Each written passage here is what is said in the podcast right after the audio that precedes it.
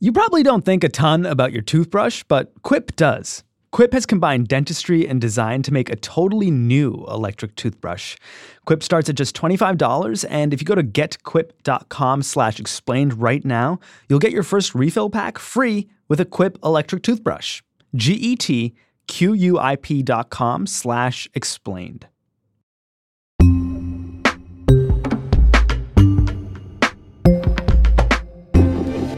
This is Today Explained. I'm Sean Rameswaram.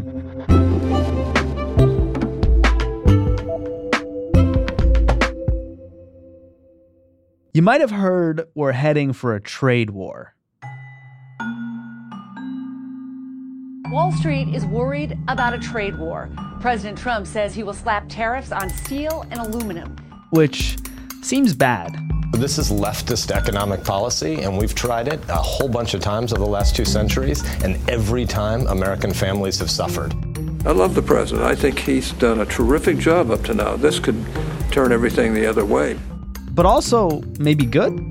The president's hasty announcement of a trade war appears to have been spooking markets. He wrote, When a country, USA, is losing many billions of dollars on trade with virtually every country it does business with, trade wars are good and easy to win. There are a lot of moving parts to this thing. Aluminum's involved, NAFTA's affected, Brazil's gonna be mad. If the United States is about to piss off a bunch of its friends, you should know exactly why. Dun, dun, dun, Steel. So I asked Matthew Yglesias what's up. He writes about economic policy at Vox. I really thought I understood how decision making worked in the Trump White House, and then it changed. We started with the question a lot of us have been asking lately What's the deal with steel? It's uh, it's heavy, it's strong. Uh, some of it is imported from foreign countries, and Donald Trump is going to put a 25% tax on that imported steel. And the idea is that by taxing foreign steel, we are going to boost the domestic steel industry.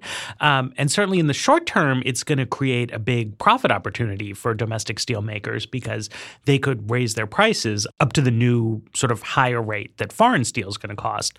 Uh, so in the short term, you're looking at you know higher prices prices for people who use steel, bigger profits for American companies that make steel.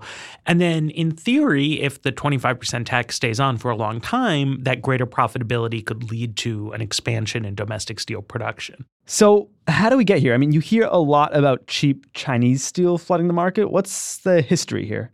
The American steel industry took a big hit in the late 1970s and early 1980s when some foreign countries, at, at the time Japan was a big player, uh, it's gone global since then, uh, upped their quality game in terms of steel production. Uh, American steel output fell a lot in that period, and it's been pretty steady for the past generation. So we're not looking at a a steady erosion of U.S. domestic steel production. It fell a bunch. It never really came back, but it's been it's been going okay uh, despite these tariffs. And we do import a lot of steel. The number one source of foreign steel for the United States is Canada, not exactly a, a distant land. Uh, we there's a lot of commerce back and forth across that border. Uh, they do do a lot of steel there. I feel like we've seen a lot of news back and forth in the past week about these steel tariffs. Could you kind of walk us through the back and forth of it?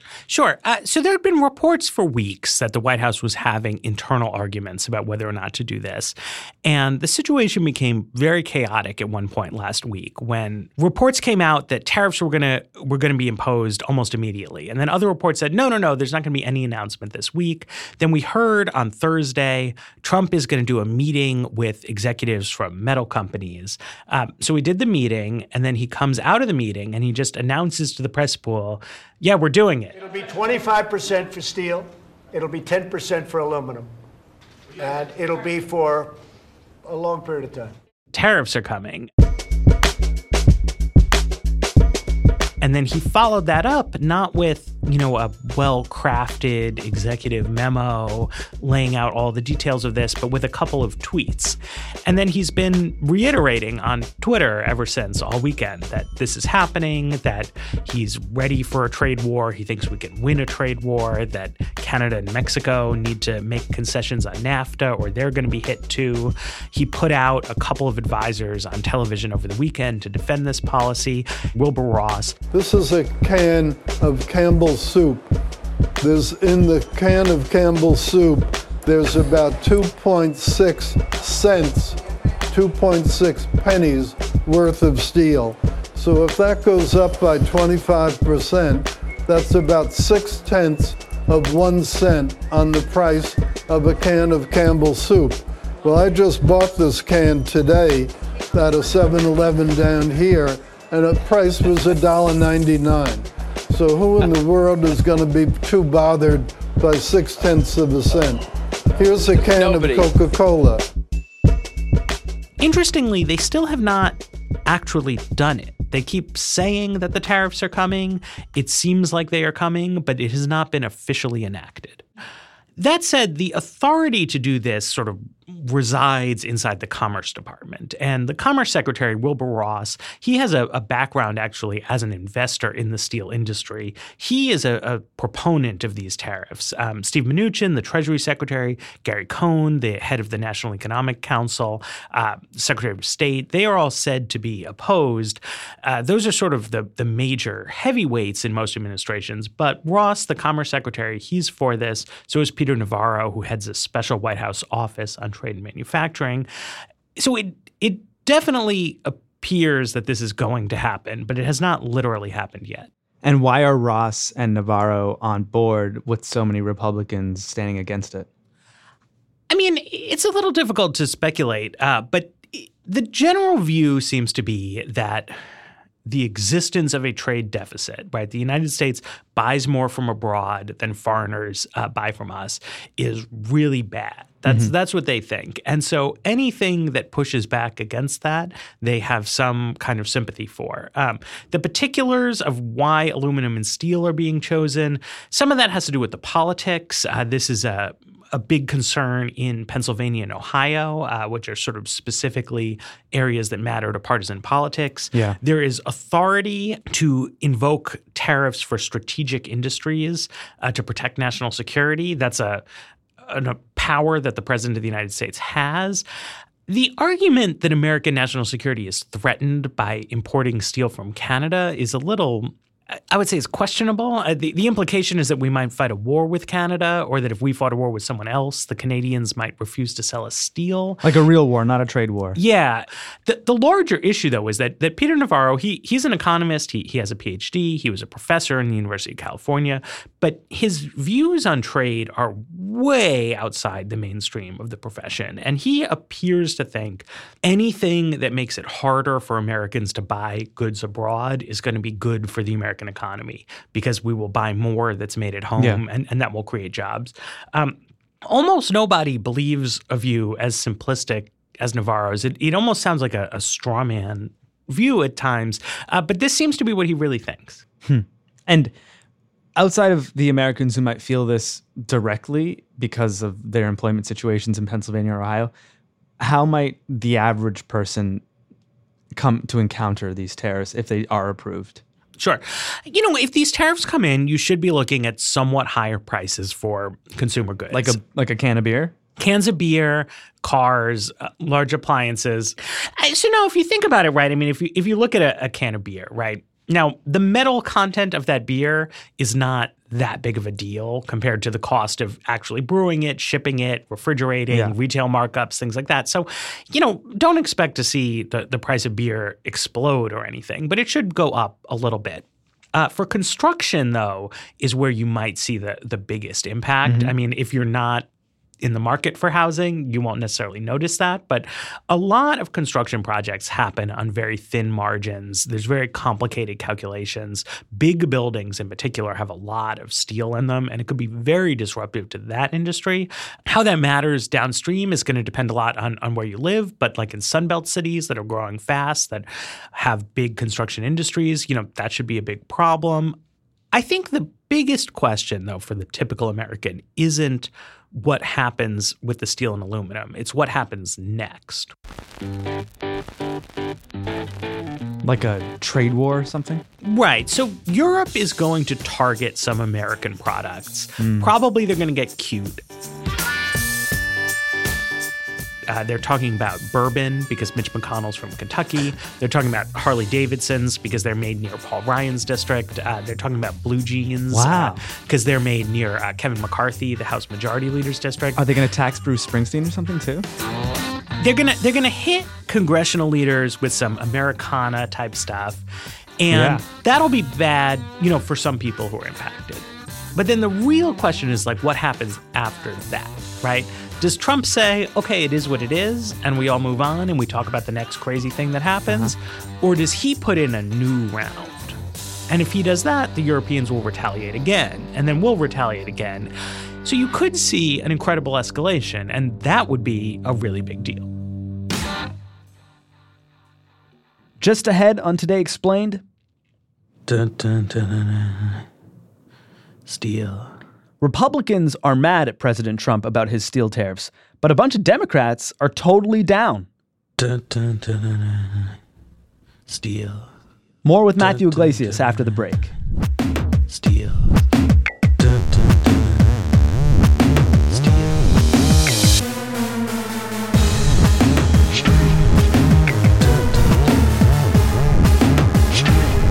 It's heavy. It's strong. Steel. I'm trying to conform. I'm trying to conform. Heavy. Aluminum. Dun, dun, dun, dun.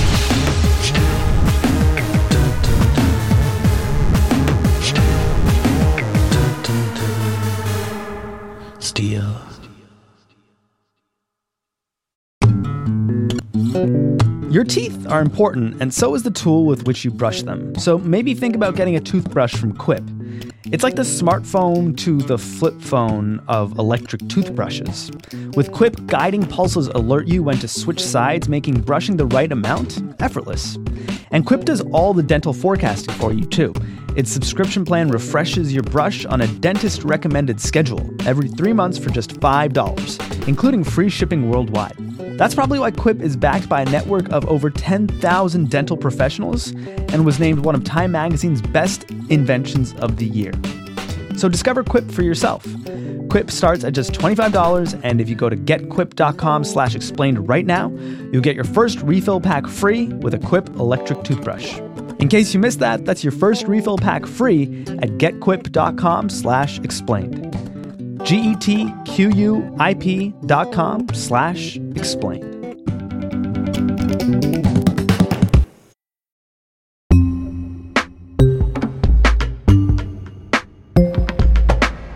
I'm Sean Rameswaram. This is Today Explained. An important takeaway from all this recent steel talk is that steel tariffs aren't new.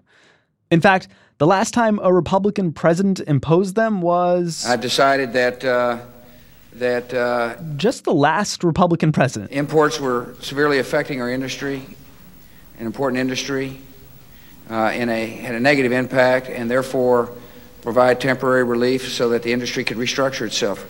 Did it work out for him politically? Bush put these things forward in part to sort of gain political support in Pennsylvania and Ohio. More narrowly, he was trying to cobble together the votes to pass a trade liberalization measure through Congress. So in that sense, it worked, mm-hmm. right? They they got the vote in Congress that they needed. They sort of bought some people off with, with the steel tariffs. Ultimately, though, uh, Europe imposed some some tariffs as a sort of countermeasure, and Revenge. yeah, revenge. And, and that became a political problem of its own. Bush uh, backed down after uh, less than a year and a half of, of his tariffs to sort of resolve this. Studies that have been done, you know, they show that the Bush tariffs, they did create jobs in the steel industry, but they say that they cost more jobs than that in industries that use steel. Uh, some aspects of trade policy are I think very complicated. Yeah. Um, this particular thing is is quite straightforward, though. It's nobody. I mean, maybe you're a weirdo and you do, but but nobody just like buys steel, right? You buy stuff that is made of steel, Sure. and so. Making steel more expensive, it's good for the people who manufacture steel, but it's bad for the people who manufacture stuff that is made out of steel.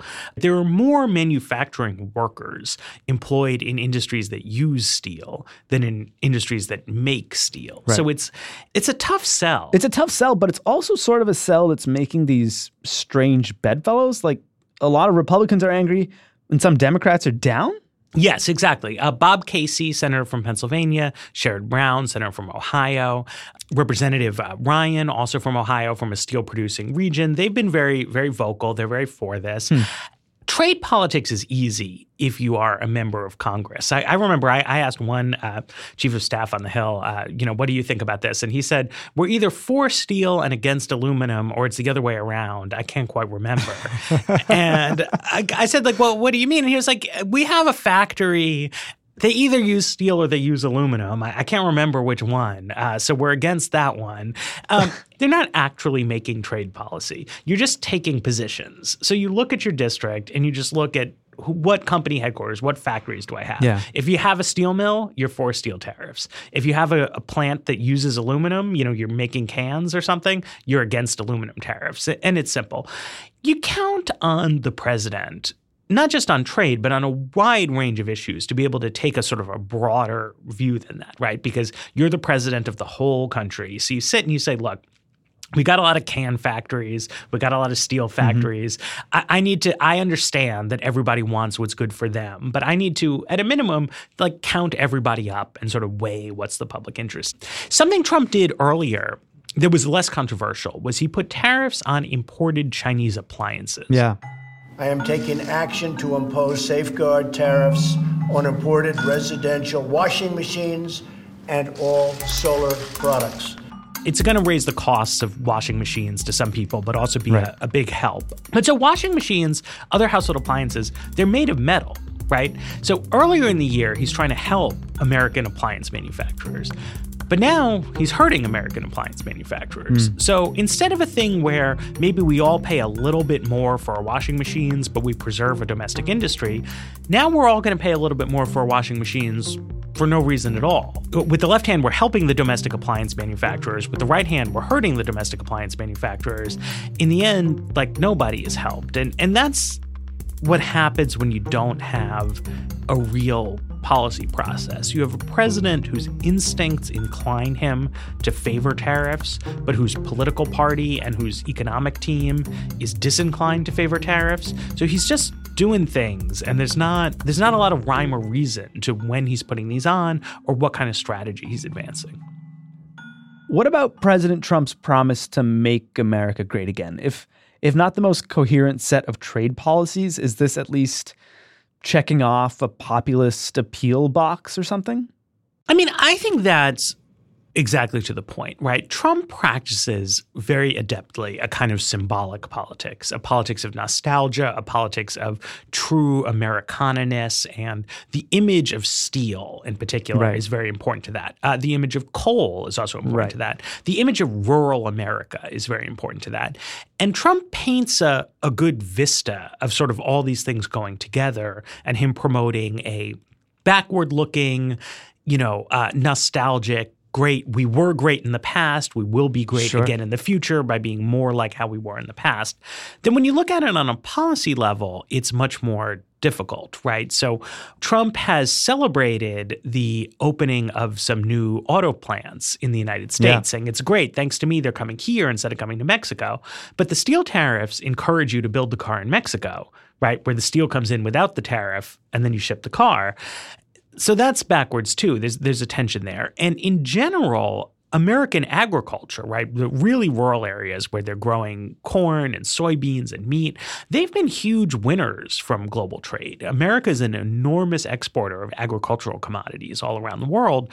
And if you have a big disruption to the world trading system, uh, that's going to be a lot of Trump supporters, you know, yeah. uh, rural Midwestern Americans involved in the farm industry, either directly or indirectly, are going to be harmed.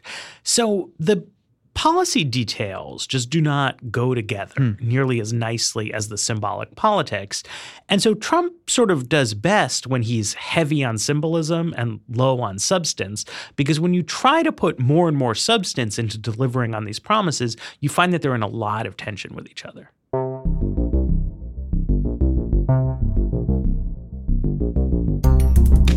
Matthew Yglesias is a senior correspondent at Vox. He also hosts the Weeds podcast.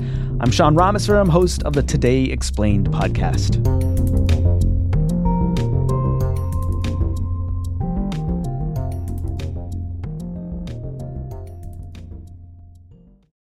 What if your toothbrush cared about design as much as it cared about dentistry?